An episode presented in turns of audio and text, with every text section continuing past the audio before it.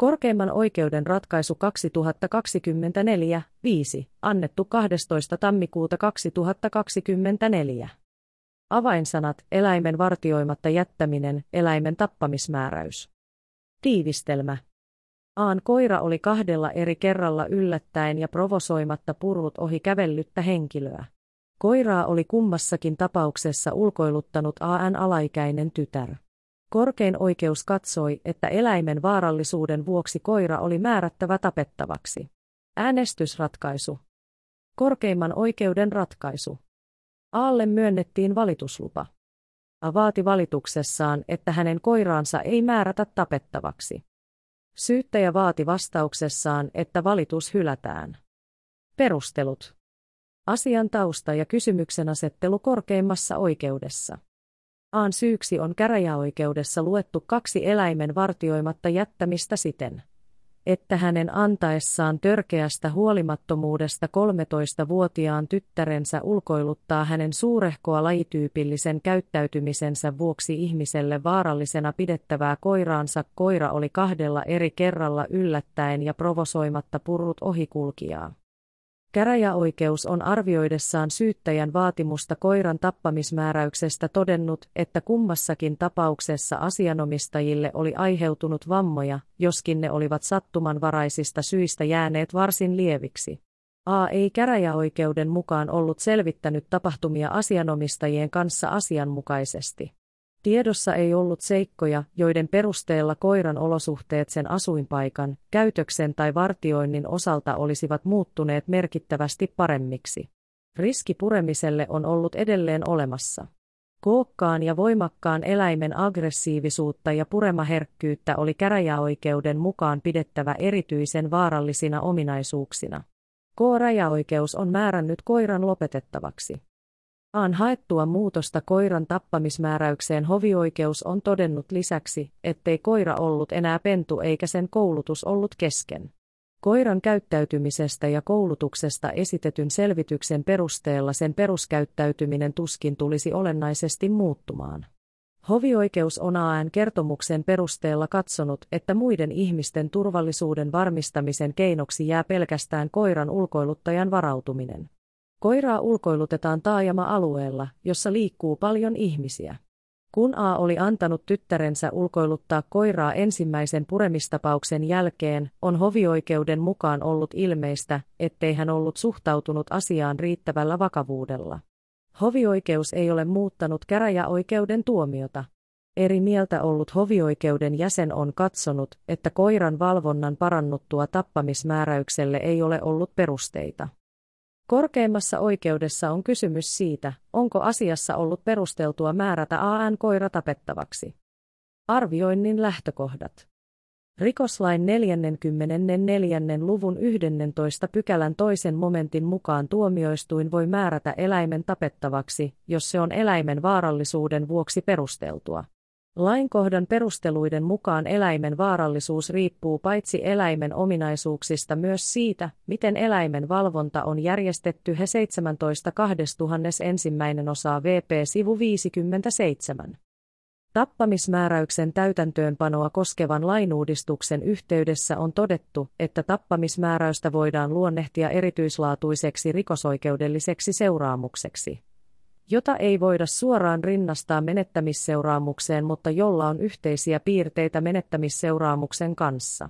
Molemmat ovat luonteeltaan turvaamistoimia, joilla pyritään uusien rikosten ehkäisemiseen he helmikuu 2013 VP sivu 4. Myös rikoslain 44. luvun 11 pykälän yksi momentissa rangaistavaksi säädetyn eläimen vartioimatta jättämisen perusteluissa on todettu että säännöksen perusteella voidaan puuttua vaaraa ja aiheellista pelkoa aiheuttavan eläimen riittämättömään vartiointiin ennen kuin vahinkoa on syntynyt he 17 ensimmäinen osa VP sivu 57. Korkein oikeus katsoo, että eläimen tappamismääräyksen arvioinnissa lähtökohtana on määräyksen luonne turvaamistoimenpiteenä. Sen tarkoituksena on estää uhka, joka vaarallisena pidettävästä eläimestä tulevaisuudessa todennäköisesti aiheutuu ulkopuolisten turvallisuudelle. MRäys on perustettava asiassa saatuun selvitykseen eläimen vaarallisuudesta sekä tuomioistuimen arvioon siitä, onko eläimen aiheuttama vaara estettävissä asianmukaisella valvonnalla. Vaarallisuusarvioinnissa eläimen yksilölliset ominaisuudet, kuten koko, luonteenomainen käytös ja tunnettu toimintamalli tavallisesti toistuvissa tilanteissa ovat keskeisessä asemassa. Teemän ohella on lain esitöistä ilmenevin tavoin annettava merkitystä sille, millä tavoin eläimen omistaja on eläimen valvontaan liittyvillä toimenpiteillään pyrkinyt estämään eläimen toiselle aiheuttamaa vaaraa. Eläimen valvonnan järjestämisellä ja siihen liittyvillä olosuhteilla on arvioinnissa sitä suurempi merkitys, mitä vähäisempi vaara eläimen ominaisuuksista voidaan katsoa aiheutuvan.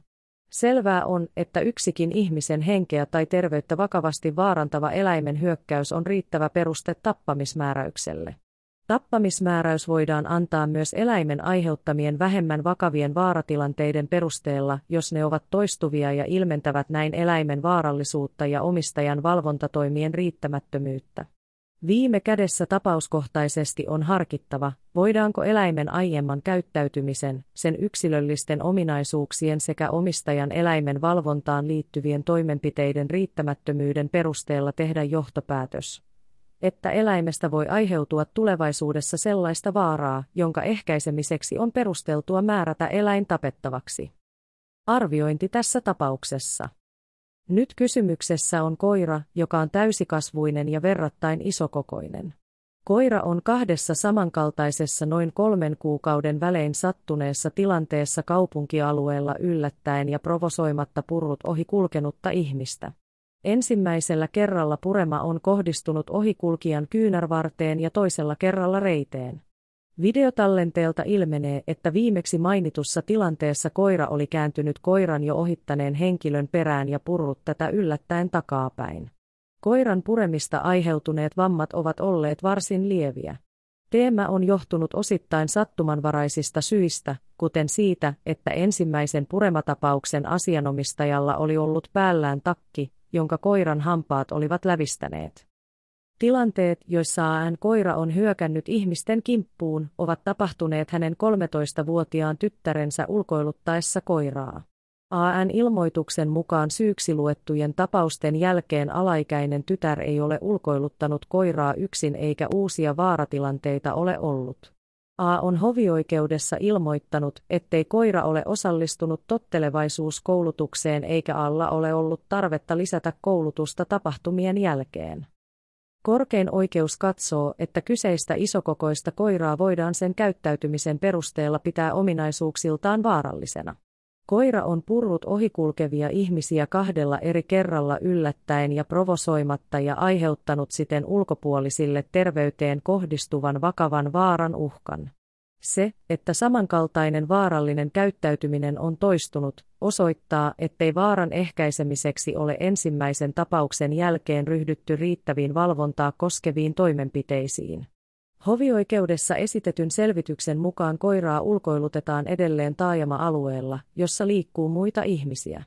Kun A on ilmoittanut hovioikeudessa, ettei koiran koulutusta ole ollut tarpeen lisätä tapahtumien jälkeen, asiassa ei ole perusteita koiran täysikasvuisuuskin huomioon ottaen arvioida, että koiran käytös tulisi jatkossa muuttumaan. A ei ole muutoinkaan osoittanut, että koiran olosuhteet olisivat muuttuneet sen vaarallisuutta merkittävästi vähentävällä tavalla. NIssä olosuhteissa pelkästään hänen ilmoitustaan siitä, ettei koiraa ulkoiluta enää alaikäinen tai että uusia vaaratilanteita ei ole ollut, ei voida pitää riittävänä osoituksena vaaran vähenemisestä tulevaisuudessa. Koska koira on aiheuttanut toistuvasti vaaraa ihmisten turvallisuudelle, sen lopettaminen on sen vaarallisuuden vuoksi perusteltua. Tuomiolauselma. Hovioikeuden tuomion lopputulosta ei muuteta. Asian ovat ratkaisseet oikeusneuvokset Jukka Sippo, Pekka Koponen eri mieltä, Eva Tammi Salminen, Alise Guimaraes Purokoski ja Kaarlo Hakamies. Esittelijä Jurkka Jiimsä. Eri mieltä olleiden jäsenten lausuntoja ei ole sisällytetty tähän audiosyötteeseen.